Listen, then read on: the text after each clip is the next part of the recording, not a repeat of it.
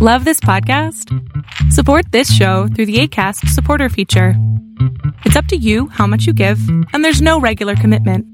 Just click the link in the show description to support now. A lot can happen in three years, like a chatbot may be your new best friend. But what won't change? Needing health insurance. United Healthcare TriTerm Medical Plans, underwritten by Golden Rule Insurance Company, offer flexible, budget friendly coverage that lasts nearly three years in some states. Learn more at uh1.com. I'm Sandra, and I'm just the professional your small business was looking for. But you didn't hire me because you didn't use LinkedIn jobs. LinkedIn has professionals you can't find anywhere else, including those who aren't actively looking for a new job but might be open to the perfect role, like me. In a given month, over 70% of LinkedIn users don't visit other leading job sites. So if you're not looking on LinkedIn, you'll miss out on great candidates like Sandra. Start hiring professionals like a professional. Post your free job on linkedin.com/people today.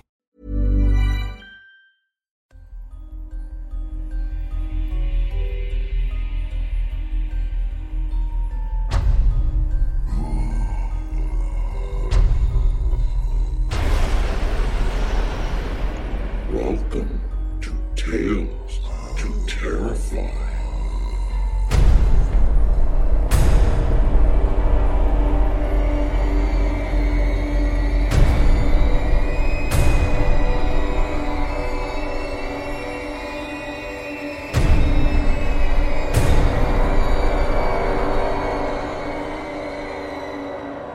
Good evening, children of the night. Thank you for making your way back to the Shenandoah and to us here in the cabin. I think I saw a leaf or two changing color already, so that season change is already starting. Speaking of changes, I've been keeping you up to date on my thoughts on some of last year's horror novels. I've taken a break from reading horror novels for eh, a book or two, just to mix it up. I'm about to start Charles J. Sykes' Fail You. After reading an interview with the author at Vice, I thought that a book that is critical of higher education would be interesting, considering that I work for two different schools. It might be enlightening.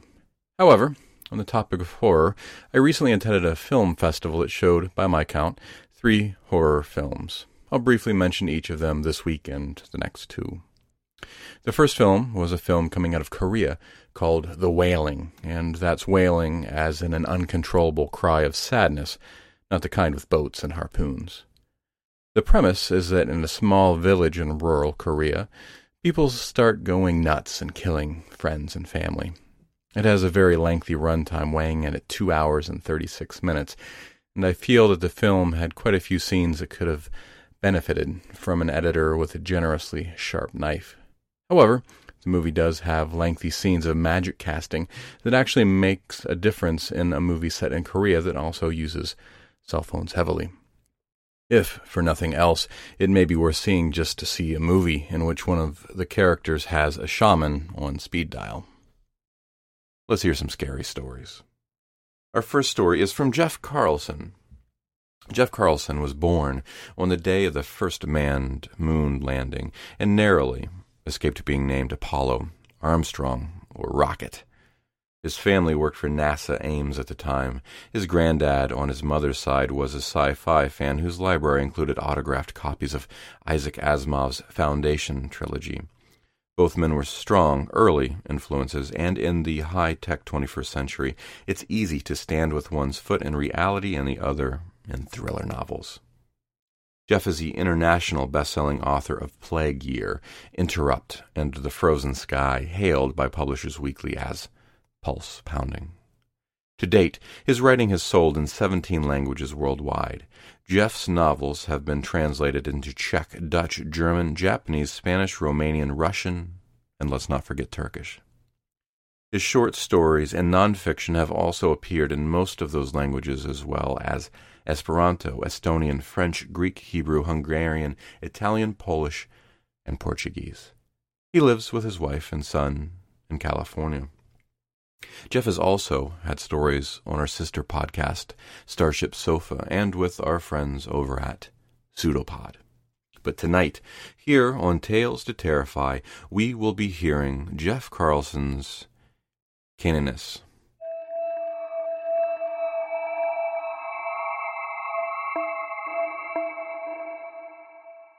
There was definitely something wrong with the dog. Cancer, maybe. An eleven month old shepherd should be its own riot of energy and noise.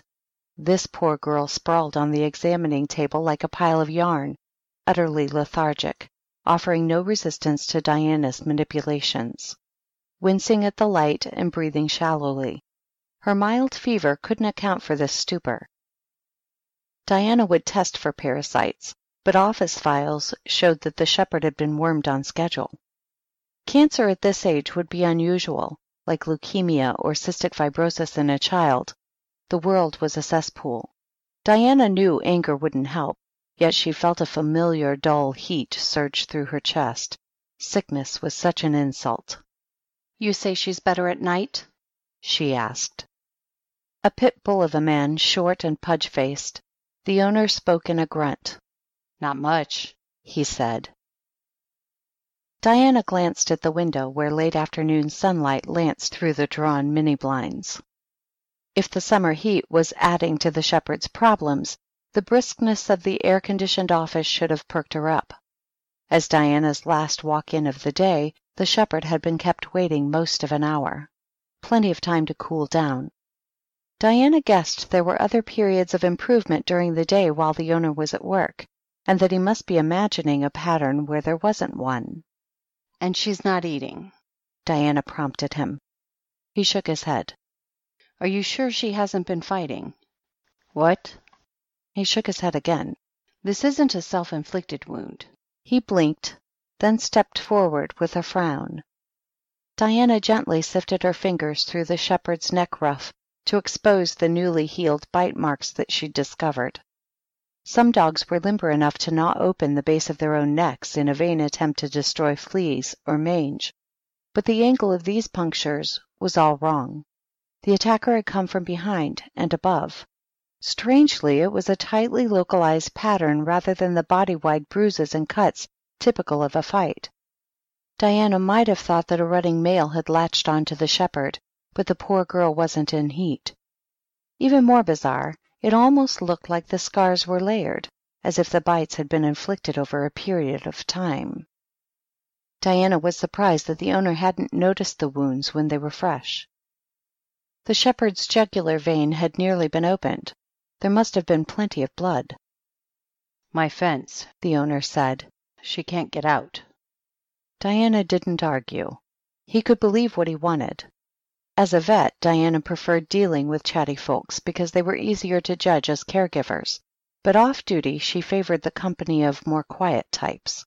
She enjoyed making her own sense of things, rather than being battered with the obvious.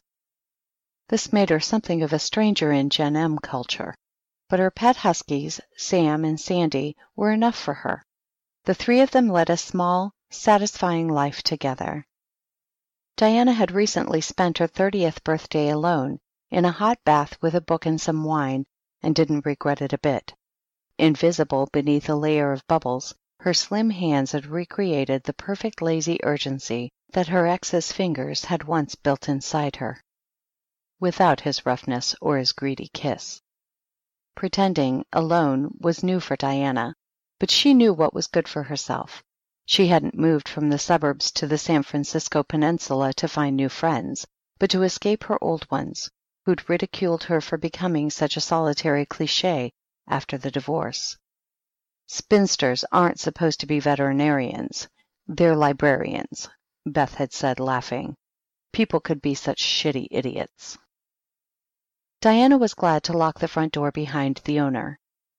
She had more than an hour's work ahead of her, yet there was a slim chance that she could get in a quick walk afterward. The days were still getting longer. As she glanced through the window over the empty parking lot, calculating the sun's fall toward the blocky horizon of high rises, Diana felt a strange sense of foreboding. She had always admired animals for their heightened instincts, which seemed quicker and more honest than complicated human emotion. She'd tried to adopt that centeredness herself, and to act on hunches as if they were fact. Leaving her ex had been a test of intuition, and a successful one. Diana wasn't sure yet whether she trusted the owner. He seemed to love his shepherd.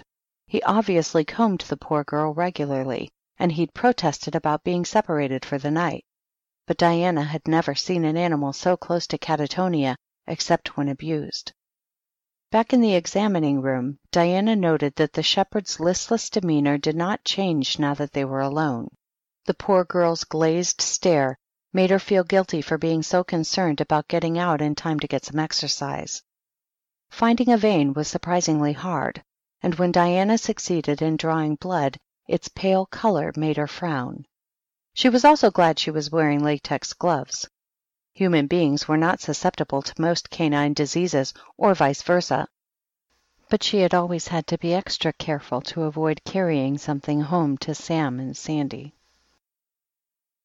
In her closet sized lab, Diana pulled an old microscope from the shelf and squeezed a tiny drop of a sample between two slide plates. It proved to be mostly plasma, the red cell count too low, the white corpuscles swarming furiously. The shepherd was dying of what appeared to be a viral infection, which made it all the stranger that the bite wounds had healed so cleanly. Diana had never seen anything like this. She gave the poor girl a dose of Klavix, a wide spectrum antiviral, then two shots of vitamins. Unfortunately, it would be at least 72 hours before the samples she'd mail to Biodyne were processed, animals being a last priority. But if the shepherd spasmed upward from the table like a gout of fire. The dog was fluid muscle and gnashing teeth. Diana fell away, cracking the base of her spine against the counter. She instinctively raised both arms to protect herself as the shepherd coughed and spat. Training made Diana move forward to help, her hands reaching out now, but fear caught her in mid stride. She stared. The shepherd convulsed, paws and muzzles drumming on the table, and then the poor creature also froze. Just as quickly the shepherd relaxed, her head and legs dropping onto the table with gentle thumps. It was over. Diana stepped forward, then hesitated again. She saw blood mixed with the shepherd's spittle. The poor creature was dead. The recording on the owner's answering machine seemed uncharacteristically jolly. No one's home right now, but you know what to do, the man said. She didn't. The last time a patient died in the office had been right after New Year's, and the family was right there to take the Siamese home. Diana knew there were heavy plastic body bags somewhere, but she was too upset to remember whether they'd been put in storage or were in one of the examining room's half dozen cabinets. She focused on the shepherd internal bleeding, heart failure, possible stroke. Such a powerful allergic reaction to Klavix was unheard of, and Diana tentatively decided that the shepherd's death could not be related to the injection. She cleaned the floor and table slowly, tending to the corpse became a meticulous ritual, a kind of penance. Then she called the owner again. Still no one home. It was twilight before Diana walked out to her car, still shaken and thinking queerly. She glanced over her shoulder twice, provoked by an unidentified feeling. It felt like fear. She told herself that guilt was only natural. Bad things happen to good people. That was the stumbling, random way of the world. Her mother liked to say that what was important was how each person dealt with their burdens. The city looked different, hard, sterile, even threatening. The surreal pinkish hue cast by the street lamps only heightened her strange mood.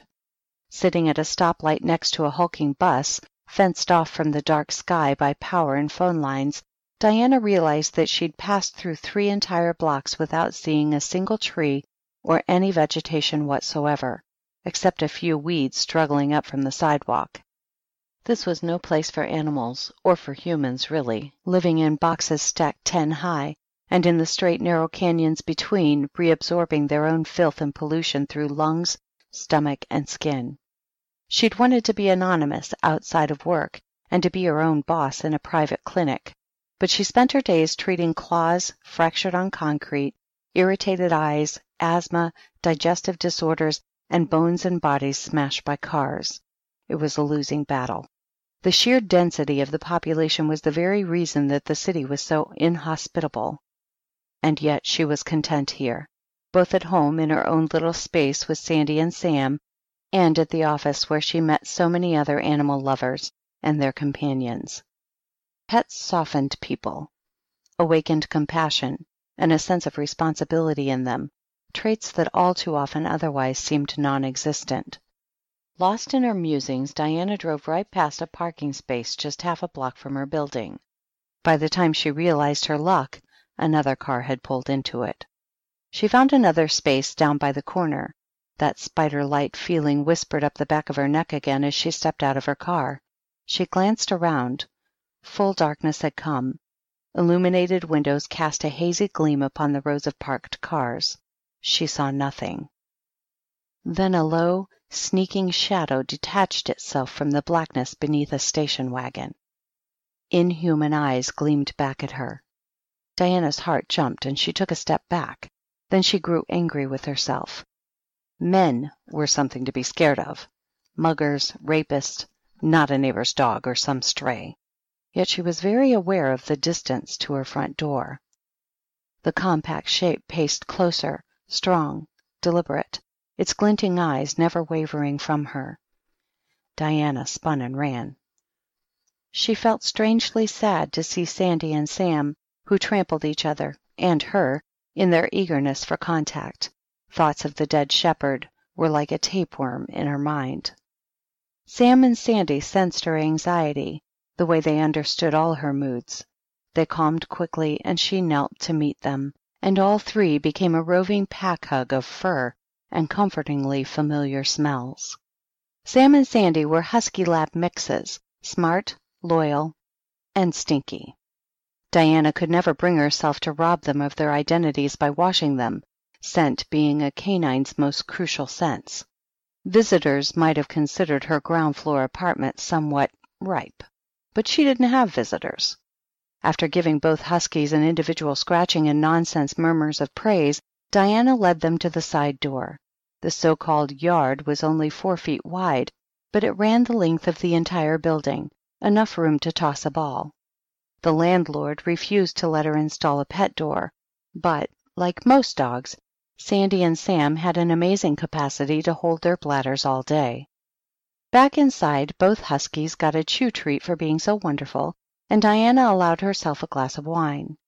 She put a pot of spaghetti sauce on the stove, diced some garlic and green onions, then went to her room with a second glass. She distracted herself from memories of the ugly day with glances at the mirror, smoothing her nylons from her calves, opening her blouse from her small, perfect chest, knowing that true escape would come later in a hot soak, knowing Sam and Sandy howled, not their usual throaty bark, but a panicked yelping. It felt as if the doses of adrenaline from earlier in the day were still in Diana's bloodstream. Her limbs surged with fear and clumsy strength. She threw down her blouse and rummaged through her nightstand, then ran. Sam fell silent before Diana reached the end of the hall, as Sandy's baying took on an even higher pitch. There was another dog in the living room. Sam pressed against the intruder, his nose ducked submissively low, but his tail at stiff attention, his hips cocked and hind legs quivering, enthralled. Diana glimpsed his red penis as it grew erect. Sandy, still baying, fell quiet and also ducked her head as the intruder turned on her as if its sparking eyes were some sort of weapon. The utter wrongness of the husky's reactions sent a heavy pain tumbling through Diana's entire body. Sam! The word came out as a howl. Empty of thought, only instinct, Diana thrust her thirty two forward and fired twice. Directly behind the intruder, small blossoms of splinters burst from the side door. Less than ten feet separated them. Diana sighted carefully and fired again, and a third crater appeared in the door. The locked door. Sandy squeezed under the love seat, moaning, but Sam seemed oblivious to the gunshots and began to awkwardly hump the air. The intruder was also unaffected. Conscious thought returned to Diana in a cold, shocking swarm as the intruder faced her, its lips drawn back from a mouthful of unnaturally large fangs. Part of her noted clinically that its nose was dry and scaling, its paws misshapen. It was the shepherd, the dead shepherd. whom Diana had left zipped in a heavy bag inside an industrial refrigerator. Would silver bullets work? No. That was for werewolves, and this was no oversized hulk of muscle. It was a shadow, a mesmerizer. Vampire. The clues had been there all along. The multiple bites where another Caninus had fed repeatedly on its seduced victim. Diana had also noticed the shepherd's weakness, lack of appetite, and bad reaction to daylight. Had an infected human somehow managed to pass the curse to a favorite pet, immortalizing it, or had the werewolf and vampire legends always been confused? Diana thought of the Clavax. The drug had caused a violent reaction from whatever had been incubating in the shepherd before it had died. But vampirism was clearly more than a viral disease, more powerful, and more evil. The shepherd had died, she was certain of that. It had died and then resurrected. Perhaps the Klavax had even forced the transformation as the paranormal disease grew beyond some critical level in response to the drug's attack. These creatures must be extremely rare, or even the conveniently dense feeding ground of the city would have long since been overwhelmed. Wood and garlic were supposed to be weapons. Even as Diana began to turn toward the kitchen, the shepherd pounced. The logic exploding through her skull vanished. She fired once more, point blank. The shepherd didn't notice. It slashed at her forearm and unprotected chest as they fell together. Diana felt blinded more by horror and the suddenness of motion than by pain. The floor slammed awareness back into her, and awareness shot through with agony. The shepherd dug through her soft belly and scraped its fangs against her flexing spine as she thrashed, her scream reduced to a wet sigh. But the shepherd wasn't interested in her. It did not feed. It turned and left her as everything went black. Diana dreamed that Sandy was burning. The high note of Sandy's yowling bespoke complete helplessness, and silence fell again as Diana woke, dull and hazy. She saw Sandy creep out from under the love seat stiffly, compelled, as the shepherd stood waiting. Satisfied by this total obedience, the shepherd moved past Sandy to Sam, sniffing briefly at his maleness before latching onto his neck. He collapsed with a loving groan. Diana wept, clawing weakly at the carpet, only vaguely aware of the sticky red bog spreading through the soft fibers beneath her, or the flecks of meat that her hands encountered. Why had the shepherd come here? Because she was its last memory? For revenge or sheer evil? How intelligent could it be? Then she remembered how it had simply walked away after neutralizing her as any sort of threat. Vampires thirsted for their own. Perhaps it had scented Sam and Sandy among her things and fixated on them as its first meal. Why no longer mattered. Steadying her arm demanded more physical strength than her body seemed to contain, but Diana's mind had shrunk to one rigid point and there was energy in desperation. Her first shot was bad. It took Sandy in the flank as Sandy stood watching the shepherd bleed Sam. Sandy yelped, waking from her trance, and Diana shot her in the face. Sandy crumpled. The feasting shepherd didn't lift its sopping muzzle from Sam's neck until Diana put a bullet through Sam's chest, until the blood flow stopped as Sam died. It was the best that Diana could do the cleanest. The shepherd rushed toward her again, slavering, and she fired the last bullet up through her own mouth.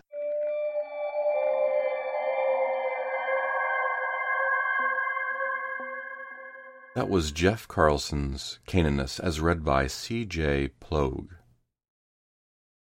CJ has her master's from Washington University in St. Louis and has worked in the mental health field for 20 years. She grew up in the Midwest and does not remember a time when she didn't love reading a good book. Between family life, education, and career, time has become a precious commodity, and leisurely reading a guilty pleasure. Listening to audiobooks became the perfect substitute during long commutes to work. CJ was always curious about how readers for audiobooks were selected and secretly desired to be one, but that seemed as ludicrous as dreaming of a career in Hollywood or Nashville. When her daughter told her about LibriVox, it was the perfect fit. A community committed to transforming public domain works into audio format, eager for volunteers, non judgmental, and free. CJ has been enjoying listening to completed works and reading for LibriVox since July of 2014. You can find her works and many more at LibriVox.org. Link to her readings will be in the show notes. Our second story of the night comes from T.G. Arsenault. Originally from Auburn, Maine, T.G. Arsenault retired from the Air Force after 22 years and currently resides in upstate New York with his wife and son. His first novel, Forgotten Souls, was published in November 2005 by Five Star Publishing. His short fiction has also appeared in multiple online venues and the anthologies Octoberland, Raw, Random Acts of Weirdness, Made You Flinch, Stories to Unnerve, Disturb, and Freak You Out, and most recently, The Gallows. His short story, The Eighth Day, also received an honorable mention in the year's Best Fantasy and Horror 16th Annual Collection. His latest novel, Bleeding the Vein, was released in October from Gallows Press. And now, let's give a listen to T.G. Arsenault's God Be Damned.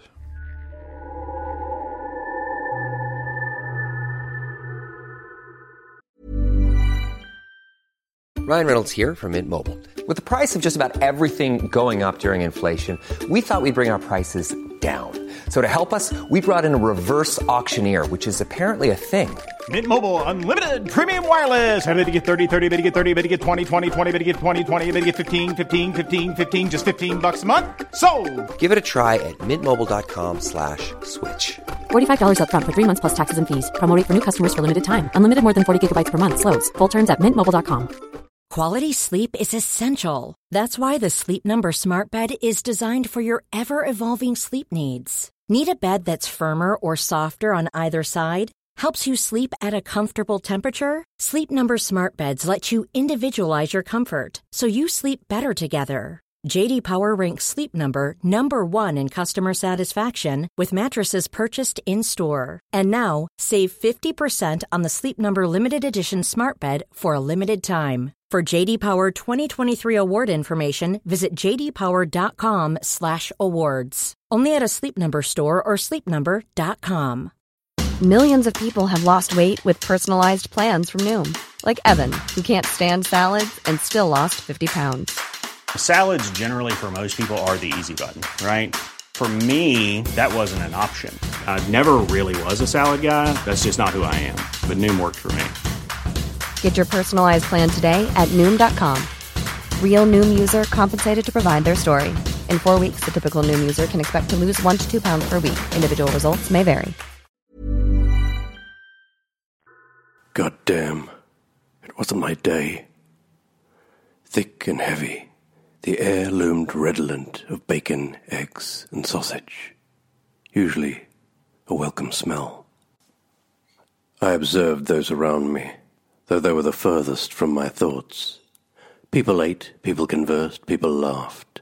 2 a.m., and they kept coming in, freshly drunk and obnoxious. I sat alone in a back corner of the restaurant's smoking section, waiting, thinking about the previous day, a smile never to appear on my unshaven face. Teetering on a crooked edge, a partly crushed pack of cigarettes sat on the table before me, eyes bloodshot from being awake at this hour and shedding a few tears. Yes, tears. I waited patiently. At first, thirty minutes had gone by before a fucking asshole of a waiter had even asked if I'd been helped. Thirty motherfucking minutes. I knew exactly how long I'd been sitting there. I didn't wear a watch, didn't need one. Ten Winstons were rubbed heavily into the amber ashtray in front of me. Roughly three minutes for each cigarette, fifteen drags each, right down to the filter. Chain smoking, I gave thanks for still having the freedom to smoke in this particular restaurant. Everything else about it wasn't worth a shit. I didn't answer the waiter the first time he asked for my order. Maybe to give him a lingering taste of his own medicine. Or perhaps just to squeeze every bit of cockiness out of a head that seemed too small for his venous biceps and chiseled abs, both revealed beneath a shirt that appeared purposely small. Excuse me, sir, have you been helped? he said in a voice complete with an irritating nasal whine. His eyes rolled into the back of his head and looked everywhere but at me, his customer. From somewhere below the table, I heard his foot tapping quickly.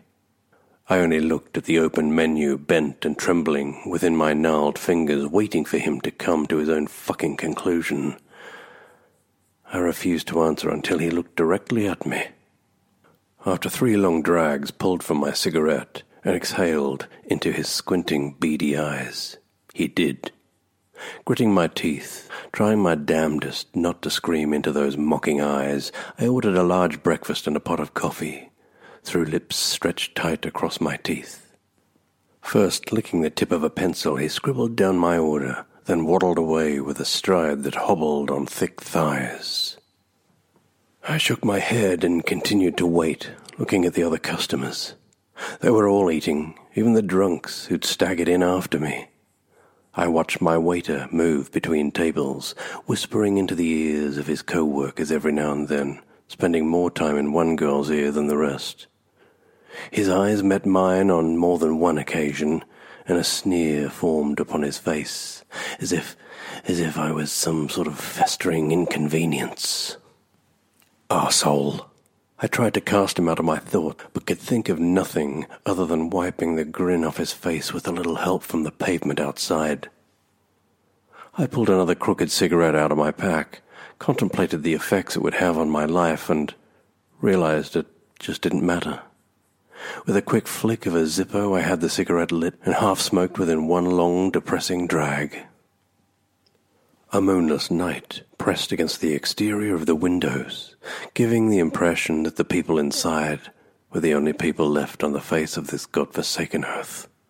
Dim reflections of those inside danced upon this makeshift mirror, their shapes distorted by the glass. Beyond that, not even the headlights of a vehicle penetrated the thick blanket of darkness. If only my dumbass waiter knew my story. The tumor in my head was the size of a lemon, a big one. Two months to live at best. Why couldn't it have been a tumor in one of my lungs? So far, I still had two of those. Or even gangrene. I could do without the use of one appendage. Besides the tumor, something was growing alongside it, as if it were feeding on the tumor, increasing in size just as fast a pool of magnifying shadows. It had an abstract shape of its own. And a pulse. The entire staff of the hospital had huddled around the pictures of my brain, clipped against a fluorescent light, and determined a pulse existed in the mysterious shape through the change in its size every few seconds, each caught on a different frame I couldn't stand looking at their faces while they perused the images with wrinkled brows and jaws a, a little too slack to make me feel comfortable. And when they tried to explain things, they never seemed able to look me in the eyes. They had looked only at each other or their shuffling feet, hoping someone would come up with a grain of truth they could transform into cryptic babble I could swallow like a candy coated lozenge. I knew better. I hadn't been home since three o'clock yesterday afternoon. After leaving the doctor's office, numb and in disbelief, I had driven around town for hours. Images of x rays and CT scans going through my diseased mind, only stopping for gas when necessary. The sunset and hookers perched on the city's darkest corners. I almost invited a fairly attractive brunette inside my car doubt if I could have erected anything other than her curiosity. I was only feeling desperate and alone, so I drove, and drove some more, going over the last few months, trying to make sense out of the nonsensical, bringing order to something that that had become overwhelmingly chaotic. The nails on each of my fingers and toes had been growing at feverish speeds. Those were the initial symptoms. Weird, I know. At first it was no big deal. I chewed my fingernails constantly, so I didn't realize how fast they were really growing. I also cut my toenails once a week, enough to keep any ingrowns from puncturing the sensitive skin of my big toes. I started cutting them every other day when I realized my socks had more holes in them than usual. My nails were starting to become stronger, thicker, and the nastiest shade of yellow I had ever seen. A color I normally associate with something near death, exhaling its final fetid breath. Minor headaches quickly turned into explosions of pain. The sudden pale color of my face painted a reflection of the man struggling to live inside its ghastly shell. My wife had scheduled yesterday's appointment, knowing damn well that I wouldn't do it, and followed it up by calling the doctor's office to be sure I actually showed. She hadn't heard from me since. I went in for a manicure, a tan, and something to get rid of these fucking headaches, but came out with something strange growing inside of me and feeling like a, a dying misfit toy. The doctor wanted me to stay away from any stressful situations, as my condition could increase dramatically. I tried to appreciate the irony of what he was saying. My visit to his quaint little office sure didn't help matters. Storming out of his office, I did my best to ignore the violent spikes of pain in the back of my skull and the shadows starting to breed and creep along the shrinking boundaries of my vision. I couldn't go home until I found a way to break the news to my pregnant wife that our new baby would have no father. That hurt the most. Where the hell was God in all this? Forget the starving children in third world countries, and natural disasters, the depleting ozone layer, or threat of nuclear weapons in the hands of infidels, and praise be to the almighty fucking God. Forget about the constant reminders of Armageddon coming from televised saviors. This was about me. Three additional smokes added to my collection, and creating some semblance of a pyramid with the other stubbed filters in the ashtray. My waiter returned. With the wrong fucking order. I told him so with a steaming whisper and spat what I thought was a fingernail onto the table, then wiped it off with a lazy brush of my arm. His eyes rolled again as he snatched the plate off my table and mumbled something beneath his breath. A thousand spiders seemed to crawl just below my skin. I felt like kicking this steroid loving waiter square in the nuts. Instead, I merely smiled, and he ran back to the kitchen, face almost white as my own. My cuticles split open around fingernails, extending past their waxen tips. Pressing against the edges of my sneakers, my toenails begged for freedom I placed my hands below the table, out of sight, lest I rip someone's throat out. The mysterious shape within my head permeated every part of my body, growing with languid leaps like some sinister amoeba. My pulse pounded chaos at my temples. I took some deep, needed breaths, and the darkness slowly shrank inside me, making my innards convulse as it receded into my cranium and finally slipped back inside my brain, leaving my body with a violent shiver that made the spoon rattle on the coffee saucer. At least I could still control it. Somewhat. I continued watching the waiter hobble around in search of my order, unsure if he was simply delaying another visit to my table. I lit another smoke, doing my best to hide my hideous hands studied the cheesy contemporary art decorating the walls, tried to relax. Still fairly amazed at the spectacle, I observed my nails slowly shorten, as though perusing them before choosing which one to gnaw on. Felt the warm hint of blood within my shoes. My hands were shaking. causing ashes to fall from my cigarette and into my coffee. I needed some food.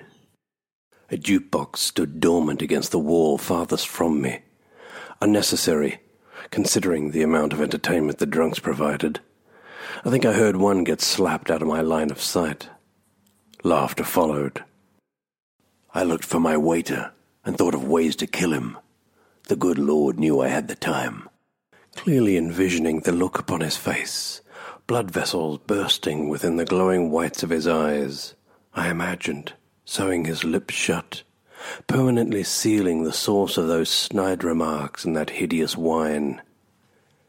I chuckled around a mouthful of smoke, coughed. I'd do it with some crude instrument, not the gently piercing needles that surgeons used. Maybe a chicken bone. Not only would I sew his lips shut, I'd light his feet on fire and watch those lips split open like one of those outback steakhouses, bloomin' onions. As he went through the door that led probably to the kitchen, most likely having the cook spit in my eggs, I pictured the amount of utensils I would find back there, perfect for proking and prodding. I wondered how long it would take his face to fall off as I dipped it into the fryer and enjoyed the frantic kicking of his legs as he tried to struggle free. With more than enough time for my mind to wander, my malicious fantasies were suddenly intruded upon by the harsh, sad thoughts of my unborn child. The reality of it flooded my veins with the heat of blood at a boil as I realized I would never be able to see the birth of my first and only child. Never get the chance to snuggle with the life I had brought into this world. Never smell the cleanliness of its innocent skin. Soon there would no longer be any late nights watching cheap horror flicks buried beneath the blankets with my wife. No more marveling at the swell in her belly as my son or daughter pushed against the feel of my touch, or the joy of laughter and amazement at such a simple sign of life waiting to breathe the outside air. I fought against the wetness within my lids, the brewing of an impending storm. Though cold, he finally brought the right order, standing just far enough away from my table to lay the edge of each plate on the table's corner before pushing them the rest of the way. He didn't stay long. Butter had soaked clear through the toast and made a slice droop within my fingers as I picked it up. I noticed my nails again. Ugly. Quickly scooped scrambled eggs into my mouth. Cold or not, they tasted pretty good. I thought the cook may have added a few eggshells as a favor from my whining friend, but didn't care. Ravished, I gulped down another piece of toast, sausage, and more eggs. That was when I bit my tongue and restrained a scream of rage within my throat. A childlike squeal managed to escape. I let my mouthful of eggs fall into an open napkin, rolled it up, and placed it on the table. Groaning to myself, I felt for my tongue with a shaking finger. Still there. But the back of my finger rubbed against the bottom of a tooth and came away with a scratch. I checked the rest, gently probing from molars to incisors. Every one of them was as sharp as an ice pick and serrated, as though, as though the outer enamels of my teeth had completely shattered. Curious, I opened the napkin I had rolled up and stared at its contents. Bits of teeth peered at me from within the conglomeration of eggs, sausage, and sparse bits of pepper. Toying with the contents, in dim fascination, I found almost the entire root of a bloody molar among the mix. I slammed my jaw shut as someone walked by. Then it hit me. Any color I had left my face, drained to my feet as I wondered if what I had growing alongside the tumor would find its way into the blood of my child. The doctors didn't have a clue what was growing inside me. Only tests, tests, and more tests could possibly offer some hint as to its creation. Tests invasive, painful experiments that would find their way into the infantile veins of my child as soon as he or she was delivered from the safety of its womb. The thing in my head began to stretch its black fingers throughout my body, tugging on exposed nerves, taunting me. No longer hungry, appetite stripped completely from my bones, and something inside my head leaving me weak and delirious. I left enough money to cover the meal and a tip, no idea why, and made to leave in a hurry before I hurled all over myself.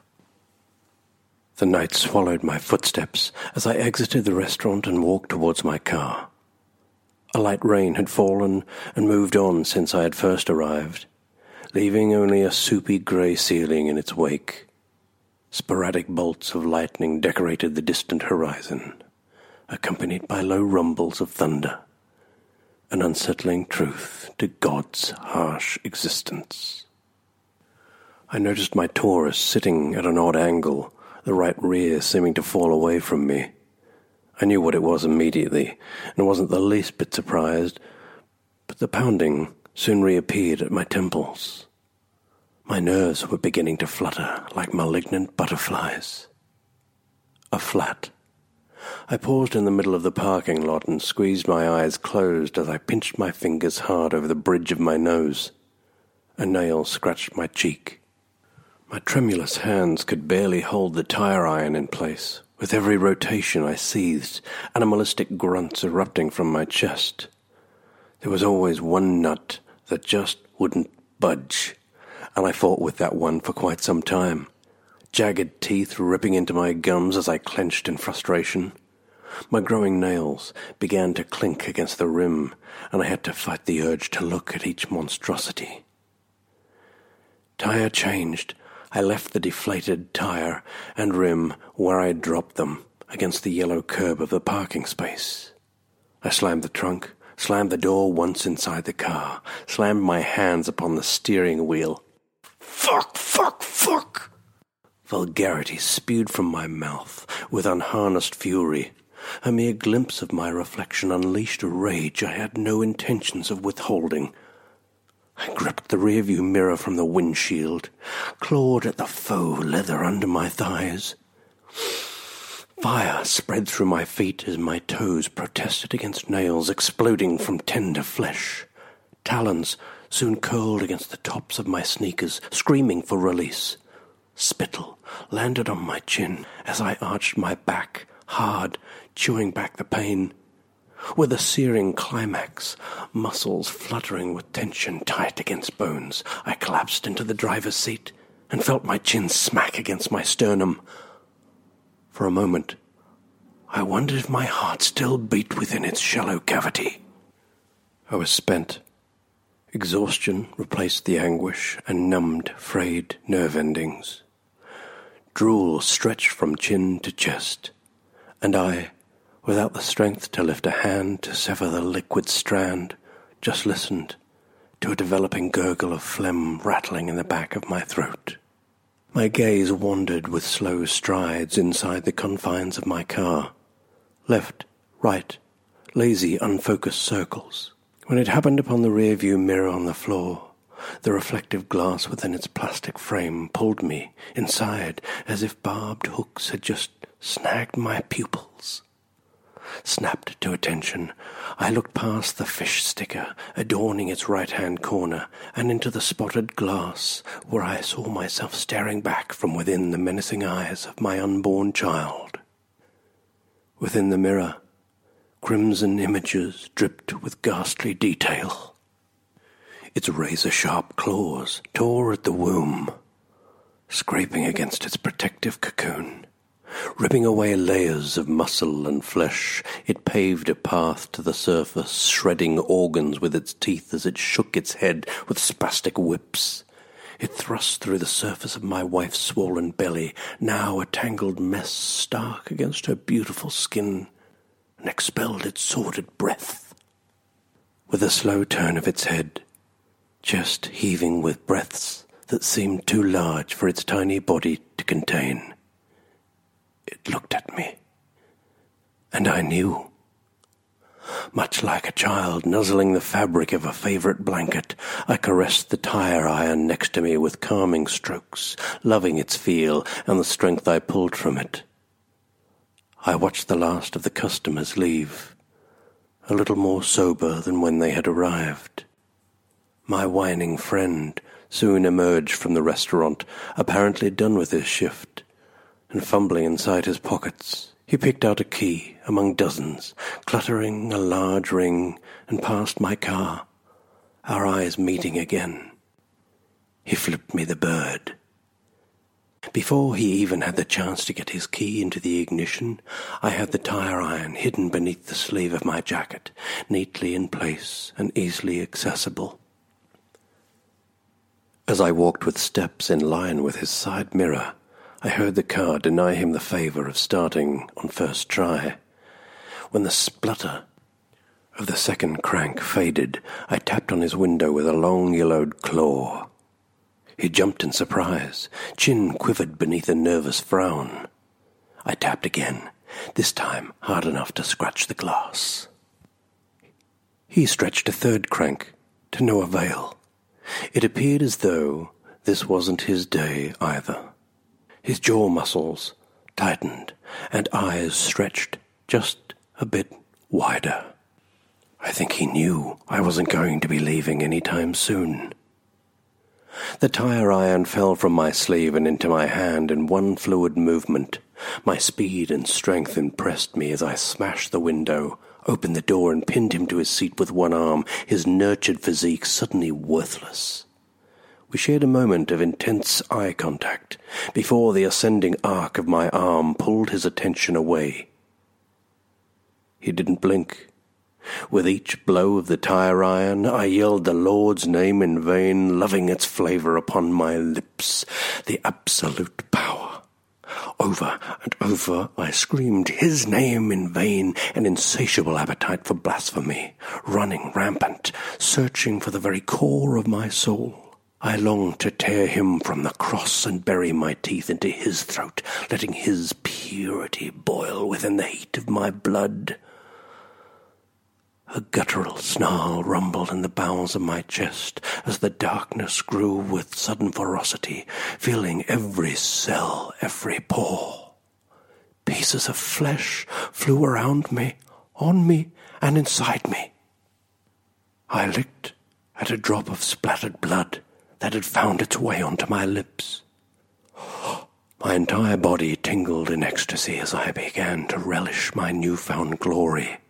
Only when my blows were striking the tattered remains of cloth and flesh did I stop, leaving the waiter's bloody corpse where it lay, irritating whine forever silenced. The sickness inside me pulsated with strong, thunderous beats, threatening to separate the skin from my bones. Soon I knew it would devour me. Quickly, getting behind the wheel of my car, I ignored a small group of people running from the restaurant, eyes wide, mouths agape, oblivious to me. They only pointed at the hand that hanged from the open car door and dragged its knuckles on the pavement, swaying from a frayed strip of flesh. Stroking the cool, sticky surface of the tire iron, I sped away, intent on delivering the terrible news to my pregnant wife and a cure for what was growing inside her. God be damned.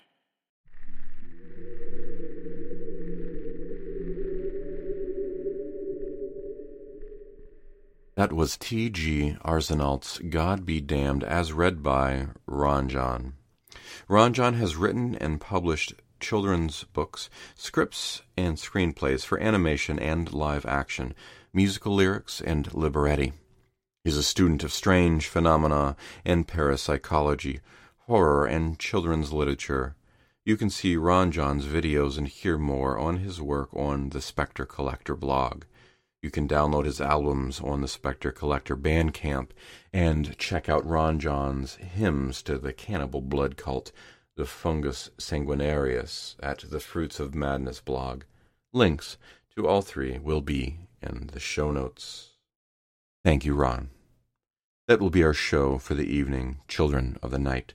Our show was produced by our editors Philip Oldham and Scott Silk, and theme music by David Raiklen. Join us again next week for another episode of Tales to Terrify.